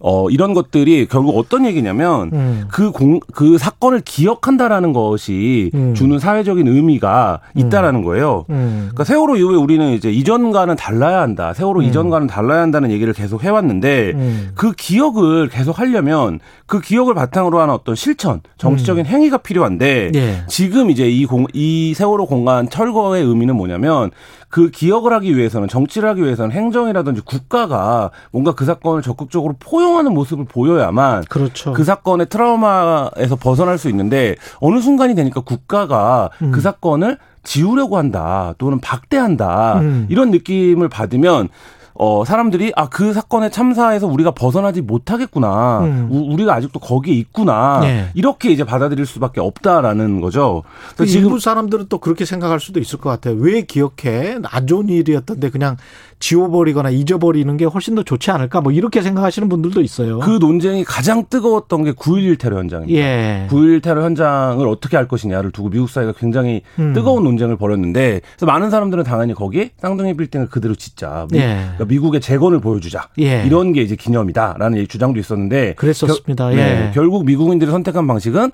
폐허를 그대로 두는 방식입니다. 음. 그러니까 이 공간에서 그런 일이 있었다라는 걸 그렇죠. 기억하는 가장 강렬한 방식은 이제 그 공간 을 그대로 보존하는 거다. 음. 이런 측면에서 그 공간 구성을 그렇게 했는데 그 금싸라기 땅을 말이죠. 그렇죠. 전 예. 세계에서 아마 지구에서 제일 비싼 땅 제일 비싼 땅일 겁니다 아마. 네네. 예. 근데 이제 그런 방식이 이제 사회적으로 유의미한 기념의 방식으로 남는다는 거죠. 그러니까 그게 예. 가지고 있는 현, 가지고 있는 현실적 가치라든지 아니면 음. 경제적인 것을 도모하는 게 아니라 음. 그 당장에 어떤 사람들의 어그 그, 피- 그 피해를 도모하는 게 아니라 그 예. 피해를 여, 영, 여전 영원히 우리가 기억하고 이것을 기념한다라는 어떤 사회적 의지를 보여주는 건데요. 그래서 그것과 관련해서 그 우리가 이 세월호 문제를 단순히 뭐 그 거기 꼭 있어야 된다 없어야 된다 이 차원이 아니라 예. 세월호 참사가 그래도 이제 몇 년이 시, 간이 흘렀는데 음. 우리가 이 문제를 어떻게 사회적으로 진지하게 기억할 것이냐 그렇습니다. 이 부분에 대한 이제 질문이 우리에게 던져진 게 아닌가 이런 생각이 듭니다. 그런 측면에서 광화문 광장은 기억에 참 용이한 장소기는 해요. 그래서 예. 이게 이제 저희가 광화문 광장에 그게 꼭 있어야 된다 이런 말씀보다도 예. 이 기억이라는 거를 파괴하는 방식이 있습니다. 그게 예. 뭐냐면 그 기억이 이 공간이 상징적인 곳이에요라고 주장하는 당사자들이나 유족들을 어 치워버리는 겁니다. 아. 그 공간에서 그게 사회적으로 가장 기- 어 쉽게 그 예. 정치적인 의미를 축소하는 방식이거든요. 음. 이런 얘기 드리면 쉬울 것 같아요. 일본이 음. 근대문화시설을 유네스코 문화유산으로 등재를 하면서 하겠다고 했습니다. 예. 그래서 많은 이제 아시아, 동아시아 다른 나라들이 반발을 했어요. 음. 그러니까 일본이 뭐라고 했냐면 여기에서 있었던 징용의 역사를 그대로 기억 기록하는 기념관까지 포함하겠다라고 아. 얘기를 했어요. 그래서 예. 유네스코가 세계문화유산 등재를 받아줬습니다. 아. 근데 그 군함도 우리에게는 이제 군함도로 잘 알려져 있죠. 예. 이 군함도와 관련된 징용센터가 어디에 있냐면 군함도 현장에 있는 게 아니라 문화유산으로 등재된 건 군함도인데 예. 군함도 현장에 있는 게 아니라 도쿄에 있습니다. 도쿄에 네, 수천 킬로 떨어져 있죠. 음. 그리고 그렇다 보니까 이 장소의 현실 장소성이 맞지가 않으니까 음. 방문객도 현저히 적고 그 안에 있는 콘텐츠에 대한 관심도 없습니다. 그렇죠. 네, 그러다 보니 그 안에 콘텐츠는 심지어 왜곡되어 있습니다. 음. 징용을 강제 징용은 없었고 일본 사람들이 네. 너무 잘해줬고 예. 뭐 이렇게 되는 내용들의 인터뷰나 사례들이 전시되어 있다라는 거예요. 음. 우리 입장에서 이거 뭐 받아들이기 힘들지 않습니까? 그렇죠. 예, 그러니까 이런 문제라는 거죠. 그러니까 장소를 기념한다라는 것의 의미가 음. 아, 우리가 그거 기념할게라고 해서 그 장소성이 전혀 연상되지 않는 특정 다른 공간에서 예. 어, 하게 되면 그 자체가 어떤 기억의 왜곡을 어, 부르는 정치행위다 이렇게 이제 볼 수 있는 겁니다. 제가 독일 연방의회를 갔더니 연방의회 건물 안에 소련이 침공해서 한번 함락을 시켰잖아요. 그 다음에 소련군들이 그 독일을 비웃는 그런 낙서 같은 거 있지 않습니까? 그걸 벽돌에 새겨놨는데 그걸 그대로 떼서 음, 맞습니다. 안에 내부 건물 안에다가 아주 보기 좋은 자리에 네. 예, 1층에 그렇게 그 다른 벽돌들이랑 같이 설치를 해놨더라고요. 음. 근데 그건 무엇인가를 기억하자는 것이죠. 그렇죠. 그게 아무리 굴욕적인 네, 역사라고 맞습니다. 하더라도. 그러니까 역사라고 하는 것은 예. 어떤 장소에서 어떤 일이 있었느냐를 직시하는 게 중요한데, 음. 그러니까 여기서 중요한 게 그 장소성과 그거의 어떤 현상 현상 그대로를 보존하는 측면이 예. 굉장히 중요한데, 예. 그러니까 이것을 먼 곳으로 옮긴다, 혹은 여기가 거기다라고 얘기하는데 이제 그거를 하는 거는 굉장히 좀 김한의 위험할 수 있습니다. 눈이었습니다. 고맙습니다.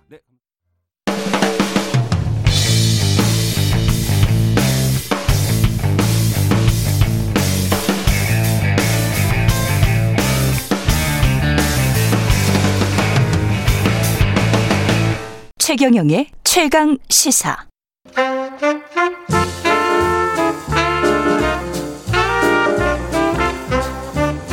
세상의 모든 뉴스를 탐구합니다. 김준일의 뉴스 탐구 생활.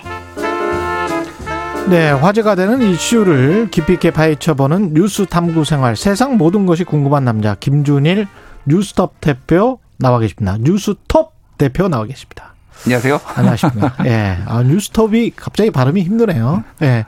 뉴스탑 이렇게 해야 되는데. 그걸 미- 예. 미국식 발음이고 예. 영국식 발음으로 하셔야죠. 톱 이렇게. 예, 뉴스톱. 예. 같이 미국에서 공부했으면서 자꾸 그 영국식 발음을 해요.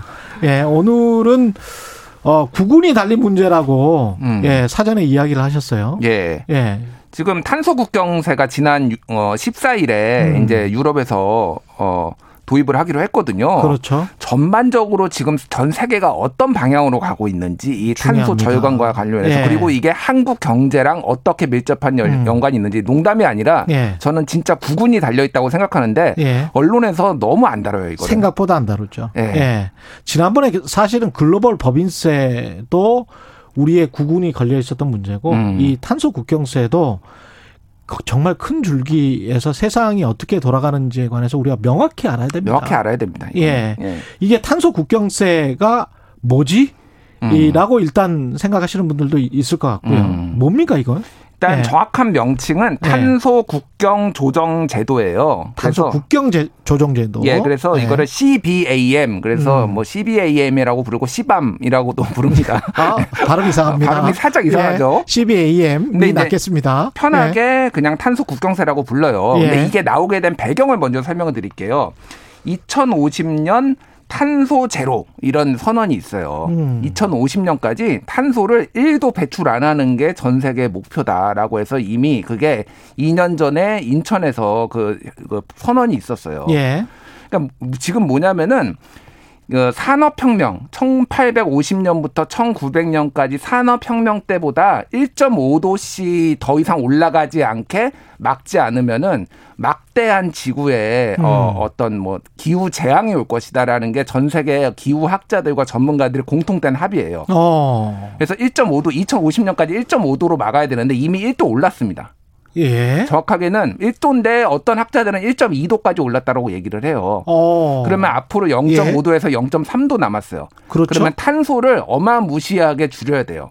그래서 그거에 대해서 유럽 연합이 가장 앞장섰거든요. 지금까지 미국도 음. 마찬가지고 선진국들이 그렇죠. 앞장섰는데 이거를 이제 더 이상 좌시할 수 없다. 음. 왜 그러냐면은 유럽 연합 미국 같은 데는 열심히 줄이고 있는데 음. 다른 나라들은 안 줄이는 거예요. 특히 개발도상국 그렇죠. 그리고 한국도 안 줄입니다. 한국까지 포함해서. 그러니까 예. 이게 왜냐면은 그이 재생에너지를 이제 주로 쓰는 건데 이거를 그렇죠. 쓰면은 어찌됐든 현재로는 단가가 조금 올라가요 제품 생산에. 당연히요. 제, 쟤들은 탄소 안 줄이고 생산을 하니까 가격 경쟁력이 쟤네 있고. 나라가 더 있어. 예. 그러니까 아예 이거에 세금을 매기겠다. 아. 그래서 탄소 안 줄이면은 이거에 세금을 매기겠다라는 게 탄소 국경세예요. 이게 그러니까 석탄 예. 석유로 발전을 하고 그걸로 생산을 하면 음. 그만큼 우리는 신재생 에너지로 아주 공기가 청정하게 전 지구에 기여를 하고 있는데 음. 그만큼 당신들은 오염을 계속 시키고 있으니까 예. 그 오염되는 만큼의 세금을 국경을 통과시킬 때 물리겠다. 그렇죠. 예. 근데 이게 중요한 건 뭐냐면은 유럽 연합은 이미 선언을 했고요. 예. 그리고 2023년부터 이미 적용이 되니까 2년 남았습니다. 음. 그리고 본격 공 그거는 이제 예비고 2026년에는 본격적으로 되고요. 예. 2035년이라는 숫자가 기억해야 되는데 아예 내연 기관차 수입을 안 한답니다. 2035년부터는 유럽에서 2035년부터는 내연 기관차면 예. 이제 휘발유로 가고 디젤로 가는 차는 수입하지 않겠다. 아예 수입 수입하지 않겠다. 왜 2035년이냐면요. 예. 보통 차를 쓰면은 보통 15년 정도 쓴다라는 거예요. 그렇죠. 그러면 2050년, 2035년에서 15년 더하면 2050년이잖아요. 그렇죠. 제로로 만들겠다는 겁니다. 아. 그래서 2035년이 나온 거예요. 예. 그러니까 이 크게 두 가지를 보시면 돼요. 2035년 그, 어, 내연기관차 수입 안 하고 수입 안 하고. 그 2023년 예. 2년 뒤부터는 그 탄소 국경세 매기겠다. 탄소 이건데, 국경세를 예. 매기겠다. 이게 지금 어마어마한 겁니다. 그러면 그 기업들은 이제 분주하게 계산을 할 거예요. 음. 주판을 튀기면서 아 우리가 만약에 탄소 국경세를 2023년부터 매기면 음. 우리가 생산하는 단가 플러스 저쪽 유럽에서 가령 철강을 수입하면 예. 철강의 수입 단가가 이만큼 높아지기 때문에 음. 유럽의 철강 회사들이랑 경쟁할 때 우리는 어떻게 될 거야 음. 이런 이제 생각을 많이 하겠죠. 이거를 이미 여러 나라에서 시뮬, 그러니까 여러 뭐 회계법인 예. 이런 데서 시뮬레이션을 해가지고 보고서가 있어요. 그렇죠. 래서 한영 회계법인 이제 지금 예. EY 한영이라고 부르는 데서 그렇죠. 보고서를 낸 적이 있는데 예. 2023년에 일단은 어, 한 6,100억 원 정도가 어, 나- 더 추가로 나갈 음. 것이다. 근데 이게 어떤 데들이 타격을 받냐면은 지금 대상 수입품 유럽연합에서 얘기를 한 거는 철강, 알루미늄, 시멘트, 비료, 전력 이 다섯 가지. 일단 예. 여기부터 적용을 하고 더 확대하겠다. 예. 자, 철강. 우리 지금 주력 제품입니다. 그렇죠. 예. 수출 많이 하고요. 예. 어, 뭐 나머지도 다 석유화학이에요. 음. 철강과 석유화학이 제철과 석유화학에 직접적인 타격을 받는데 예. 지금 탄소 이 국경세로 나갈 예, 예, 그 나갈 걸로 예상되는 금액이 매출액의 5%에서 10%입니다. 근데 아. 철강 산업의 전체 매, 그 순이익이 한 10% 정도거든요. 예. 그럼 순이익이 다 나가는 거예요, 지금. 어. 그러면 한국 철강 산업 거의 망합니다. 이 정도면은. 그렇죠. 제가 제가 과장을 하는 게 아니에요. 예. 보고서에다 나온 거예요. 예. 근데 왜 최근에 포스코나 현대제철의 주가가 좋을까? 이런 생각을 문득 하게 되네요, 저는. 그러게요. 왜 예. 좋을까요? 근데 이거는 이게 점, 예. 시장 제가 시장 관점에서 다시 음. 이걸 역으로 한번 설명을 해 드리면 이 탄소 국경세 때문에 앞으로 이런 방식으로 석탄이나 석유를 떼서 제철을 만드는 방식 또는 심지어는 현대제철 같은 경우는 그 아까운 전기를 떼가지고 전기로로 그 용광로를 만들지 않습니까? 그렇죠. 이런 방식이 의 제철소가 더 이상 인허가가 안 납니다. 맞아요. 그러면 기존의 제철소들은 인허가가 안 나기 때문에 음. 기존의 제철소들은 라이센스를 가지고 있는 제철소들은 경쟁으로부터 앞으로의 무한 경쟁으로부터 조금 벗어나게 되죠. 음. 그러니까 중국이랑 경쟁을 많이 해왔던 한국의 제철업소 입장에서 음. 봤을 땐 중국에서 그 계속 그 제철 공장이 생겨날 가능성이 줄어들었기 때문에 음. 그런 어떤 또 계산을 하고 있는 주식 전문가들도 있는 거예요. 맞아요. 예. 마- 정확한데 중요한 예. 건 뭐냐면 지금 유럽연합이 이번에 선언을 했잖아요. 그렇죠. 미국도 지금 바이든 대통령이 이거 하겠다라고 음. 이미 또 똑같은 방식은 아니겠지만 그렇습니다. 미국도 하겠다. 중국도 지금 예정돼 있어요. 예. 자, 유럽연합, 미국, 중국이 다 도입한다? 예. 그러면 한국은 수출 거기다 할 거 아닙니까? 거의 그렇습니다. 거기가 다 차지하잖아요. 예. 안 맞출 수가 없어요. 안 맞출 수가 없습니다. 제철이 어마어마하게 탄소를 사실 뿜어내요. 뿜어냅니다. 포스코가 어느 정도냐면은 우리나라 기업 중에 탄소 배출 1위인데요. 나머지 2위부터 5위를 다 합친 것보다 많습니다. 탄소. 배출. 그 정도로 예. 많이 배출해. 왜냐하면 철광석이 철하고 산소하고 산화철이라서 결합돼 있는데 코크스를 넣어서 하거든요. 예. 코크스는 탄소 덩어리예요. 그렇죠. 그러면 CO2가 되는 거예요. 그리고 예. 철이 남으면은 그 방식이라서 이거를 지금 수소랑 결합해서 뭐 하는 방식 그러면 H2O가 나오거든요. 그렇죠. 근데 이런 것들이 지금 돈이 단가가 올라가는 거예요. 근데 유럽 연합은 음. 단가 올려서 너희 그저 탄소 배출하지 말고 맞춰라 음. 기준 맞춰라 이렇게 지금 요구를 하고 있는 거죠. 유럽 연합 입장에서는 음. 왜 이렇게 요구를 할 수 있느냐? 기술이 제반 기술이 상당 부분 대부분 발현돼 있기 때문에 그렇죠. 본인들은 신재생 에너지로 한 30% 이상 뭐 많이 나간 나라들은 더 이상 음. 더 이렇게 전환을 해버렸어요. 그렇죠. 그리고 그런 식으로 생산을 해요. 근데 우리는 아마 신재생 에너지가 지금 한 자리 숫자일걸요? 한 뭐 7% 정도 그렇죠. 됩니다. 많이 네. 올 거예요. 문재인 정부 들어서 거의 두 배 뛴 게 지금 7%인데 그렇죠. 독일 같은 경우에는 거의 전기 생산의 절반이 재생에너지예요. 그렇습니다. 리뉴어블 에너지. 그러니까 예. 격차가 너무 많이 납니다, 지금. 그렇죠. 그러니까 우리는 그쪽으로 많이 투자를 해서 그러려면 음. 비용이 투자라는 거는 또 비용이니까. 그러니까요. 예, 신재생 에너지 쪽으로 기술도 발전시켜야 되지만 설비 투자도 많이 해야 되는 상황. 음. 그러다 보면은 비용이 많이 들고 비용이 많이 들다 보면은 어, 단기적으로는 단가가 많이 올라갈 수밖에 없을 것이다. 많이 올라가는데 당장 2년밖에 안 남았다라는 게 가장 큰 문제고 예. 정경련에서 그래서 어저께 예. 우리나라는 여기 면제국으로 해달라 이렇게 요청을 하겠다라고 그랬어요. 그냥 상식적으로 면제가 되겠습니까? 한국이 이게 지금 예. 어떻게 보면 한국도 기후 깡패국 이라는 비난을 받아봤거든요. 맞아요. 예. 이러면서 또 면제해 달라고 하면 음. 그렇게 돈을 많이 벌어놓고 외국인들 입장에서는 그렇습니다. 600불에서 지금 한 3만 불까지 GDP가 1인당 GDP가 그렇게 높아지고 사실은 우리가 플라스틱 사용량도 엄청난 나라거든요. 음. 이렇게 해놓고 지금 또 면제해 달라는 것은 도대체 무슨 논리냐? 음.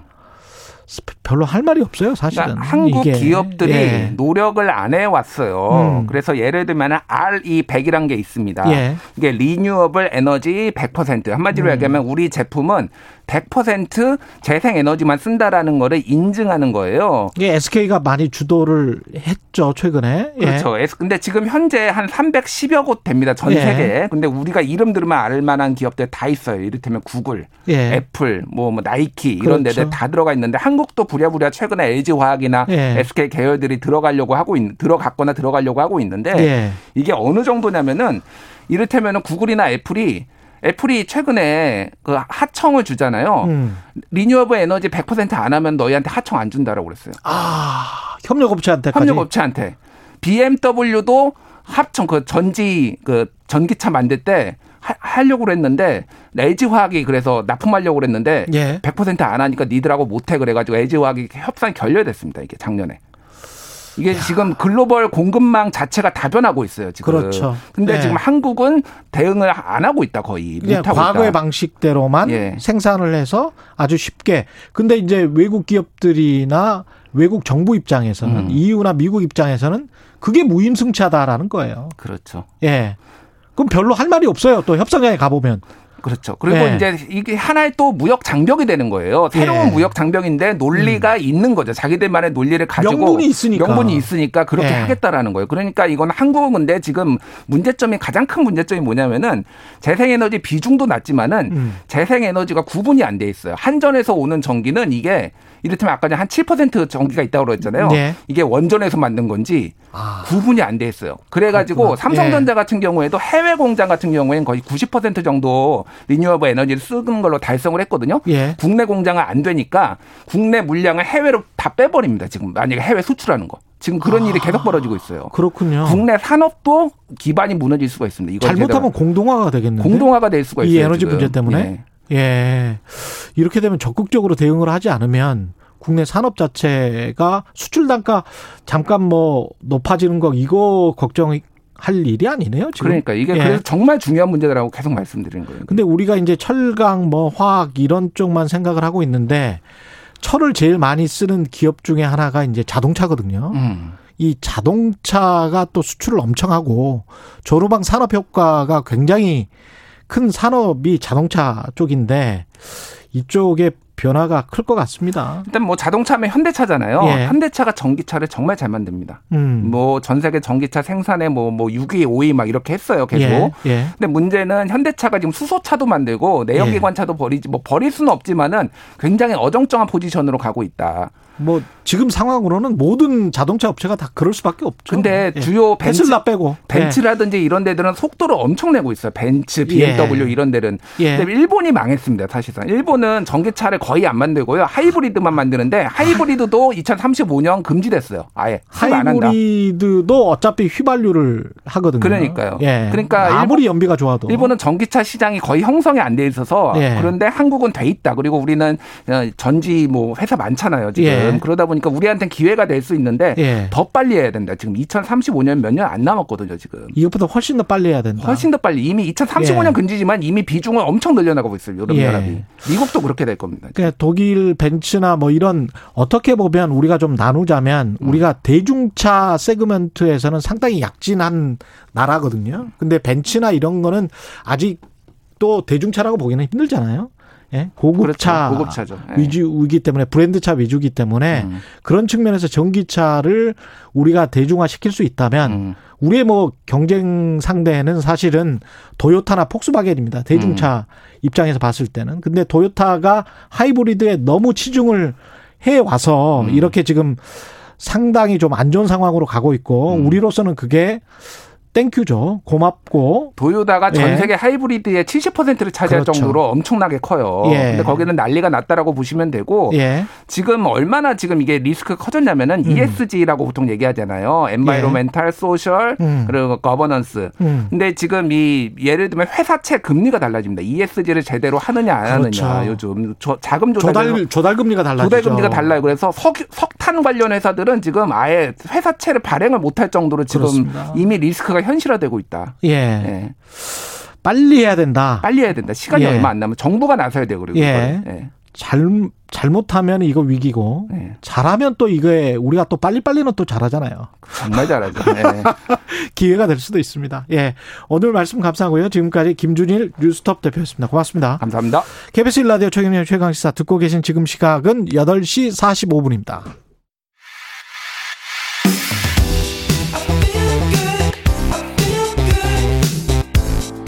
세상에 이익이 되는 방송. 최경영의 최강 시사. 자 이제 대한민국 안산. 마지막 화살 9점 이상 쏘면 대한민국 금메달. 안산. 9점! 대한민국! 막내들이 해냈습니다 여러분. 아 너무나도 잘했어요. 우리나라 선수들. 6점 이상 쏘면 대한민국 금메달. 내 안에 모든 걸 쏟아내야 됩니다 장민이 쐈습니다 금메달 여자 단체 올림픽 9연패에 성공합니다 9점 이상 쏘면 대한민국 금메달 7 6 5 4 끝. 금메달 대한민국 결승전에서 6대 0 예. 역시 양궁입니다. 금메달! 예. 예. 2020 도쿄올림픽. 대한민국 대표팀 정말 좋은 모습 많이 보여주고 있는데 특히 국민들 가장 기쁘게 만들어준 종목 대회 초반에 역시 양궁입니다. 양궁. 양궁 대표팀의 금빛 화살이 관역을 정조준했습니다. 예. 도대체 어떻게 훈련했는지 선발 과정도 지금 화제가 되고 있습니다. 기보배 KBS 어, 양궁 해설위원 연결돼 있습니다. 안녕하십니까? 네, 안녕하세요. 예. 기보배 해설위원은 금메달을 지난 어떤 올림픽이었죠? 어디 올림픽에서 금메달 많이 아, 따셨던 거 제가 네, 봤었는데. 그렇죠. 네, 예. 런던 올림픽과 리오 올림픽에서 금메달 획득을 했었습니다. 예. 지금은 이제 양궁 해설을 하- 하고 계시는데요. 후배들 맹활약을 하고 있습니다. 똑같이. 예. 네. 보는 심정, 마음이 남다를 것 같습니다. 네, 지금 우리 대한민국 선수들이 딴 금메달 세 개 모두 다가 예. 양궁 종목에서 나왔다는 것을 이제 너무 자랑스럽게 저는 생각을 하고 있습니다. 예. 그렇지만 그 금메달을 따기까지 선수들의 그런 노력을 생각하면은 좀 마음이 한편으로는 좀 아프기도 하네요. 그만큼 훈련이 혹독한가 보죠. 네, 저희 선수들은 정말 하루하루 긴장의 끈을 놓치지 않고 예. 훈련을 열심히 하고 있습니다. 예. 그 뭐 특히 이제 젊은 선수들 안산, 김재덕 그 우리가 못 봤던 선수들이 정말 파이팅 넘치는 플레이를 하고 또 성과도 아주 좋고요. 예. 그런 의미에서는 네. 계속 이렇게 신인 선수들이 발굴이 되는 게 참 신기하기도 합니다. 아, 네, 안산 뭐 김재덕 선수 말고 지금 장민희 선수도 예. 단체전에서 또 눈부신 활약을 또 보여줬었는데요. 예.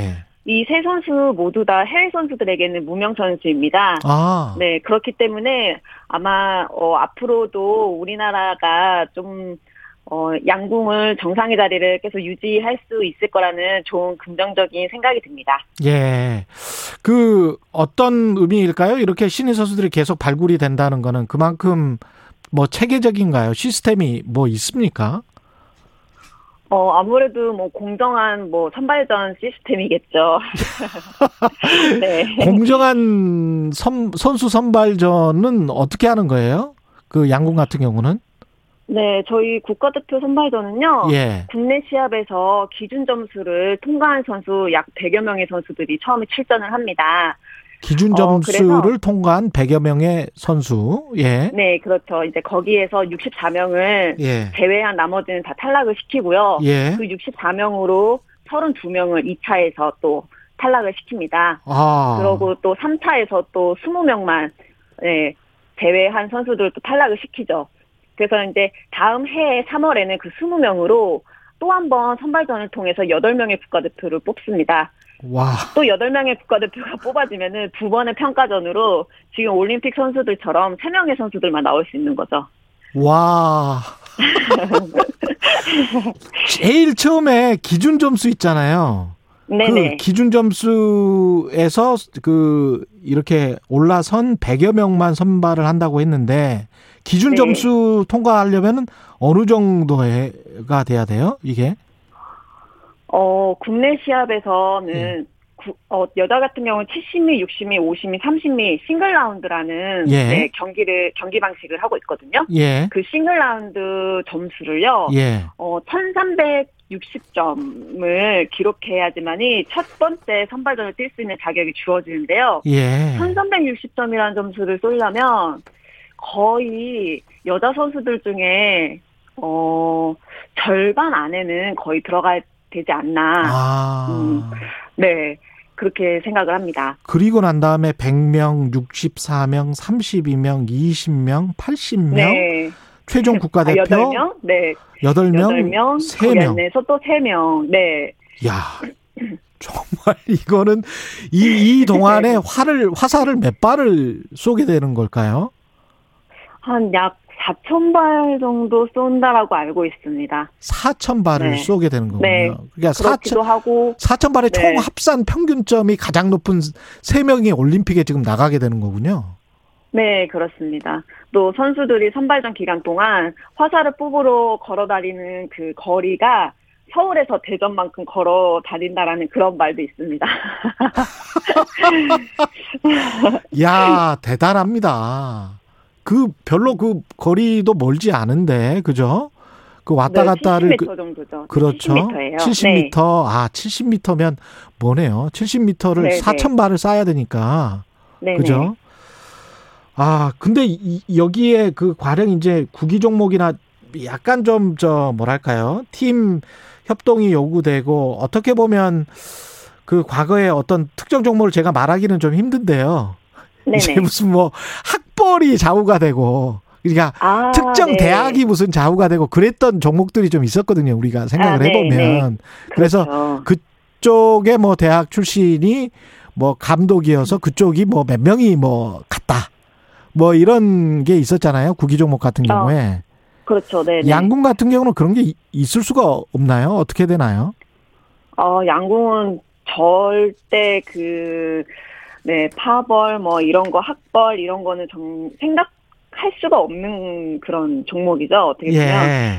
어, 2020년도에 이제 장혜진 선수랑 저랑, 예. 네, 똑같이 선발전에서 떨어지지 않았습니까? 예. 네, 그것만 봐서도 어떻게 아. 보면은 정말 실력으로만 뽑는다는 것을 뭐 입증하는 뭐 종목이기 때문에 예. 그런 부분에 있어서는 정말 깨끗하다라고 볼 수 있죠. 근데 양궁은 이렇게 딱 점수가 나오는 거라 네. 그게 가능할 것 같은데 이제 뭐랄까요 사람의 감독의 어떤 선발이 필요하다 감독의 해안이나 뭐 이렇게 식별력이 필요하다 인간의 평가가 좀 감이 될 수밖에 없다 그런 종목들이 있을 있을 수밖에 없거든요 또 음, 네네네. 그런 그 그런 종목들은 어떻게 해야 될지 뭐 이런 생각도 좀 들기는 합니다 예그 사실 양궁은 예. 워낙에 또 잘하는 선수들이 많기 때문에 예. 그 중에서도 그 중에서도 잘하는 선수들이 선발된 거 아닙니까? 그렇죠. 그렇기 때문에 그 선수들을 믿어야 되죠. 믿어야 되죠. 아. 네. 아무리 뭐 경험이 없고 신예 선수라 하더라도 그렇죠. 잘하는 선수들 그 동안에 경험이 많았던 선수들이 이기고 올라온 선수들이기 때문에 예. 그 선수들의 기량을 또 믿어야 됩니다. 그 4천 발이나 쏘고 뽑혔기 때문에 아무리 신이라고 하더라도 본인에 대한 믿음이 자연스럽게 생기겠어요. 아무래도 연습량이 많다 보면은 예. 스스로도 자신감으로 또 연결이 되게 있거든요. 예. 네, 그렇다 보면 또 경기력에 또 그렇죠. 좋은 긍정적인 영향을 또 미치게 됩니다. 그런 측면에서 한국 선수들이 경기장에서 멘탈이 굉장히 강하다. 외국 선수들한테 그렇게 네. 평가를 받잖아요. 이것도 음, 좀 네. 영향이 있겠네요. 생각을 해보니까. 그렇지만 또 요즘 보면 예. 또 지금 올림픽 치러 지는 거 보시면서 시청자분들도 많이 느끼셨겠지만 예. 네, 세계 선수들이 많이 우리나라 선수들 기량을 따라왔어요. 예. 어떻게 보면 좀더좀 긴장감 넘치는 경기를 볼 수 있을 정도로 음. 네, 뭐 심리적인 측면이라든지 기술적인 측면이 굉장히 많이 따라와 있습니다. 예. 여자 양궁 같은 경우는 단체, 단체전 9연패잖아요. 네. 이게 어떤 그 제가 가끔 그런 생각을 하는데 골프하고 양궁이 한국 여자 선수들이 왜 이렇게 잘하는지 특히 정교함을 요구하는 그런 경기들이잖아요. 어떤 무슨 네, 그렇죠. 특별한 어떤 우리만의 유전자나 뭐가 있, 있는 걸까요? 어떻게 보세요? 글쎄요. 예. 어, 골프랑 어떻게 보면 양궁이랑은 좀 비슷하다라고 저는 생각되는 종목인데, 예. 어떻게 보면 특정적인 목표물을 놔두고, 어, 나 자신과의 싸움이라고 저는 생각을 하거든요. 예. 네, 그렇기 때문에 어떻게 보면은 그 섬세함이라든지 세세함 그런 집중력이 굉장히 고도로 네, 필요한 종목이기 때문에 예. 그런 면에서는 좀 다른 나라 선수들보다는 월등하지 않나 생각합니다. 예. 마지막으로 이제 양궁은 경기가 다 끝났나요? 어떻게 됐습니까? 아, 이제 지금 개인전 어제부터 시작을 했고요. 예. 네, 어제 또 안타깝게도 김재덕 선수는 32강에서 탈락을 했습니다. 탈락했더라고요. 예. 네. 그래 우리가 지금 그래도 노려볼 만한 게 좀 남아 있습니까? 어, 네, 그렇죠. 아직 다섯 명의 선수가 예. 어, 지금 개인전을 준비하고 있고요. 예. 특히나 안산 선수는 지금 3관왕을 도전으로 예. 네, 준비하고 있습니다.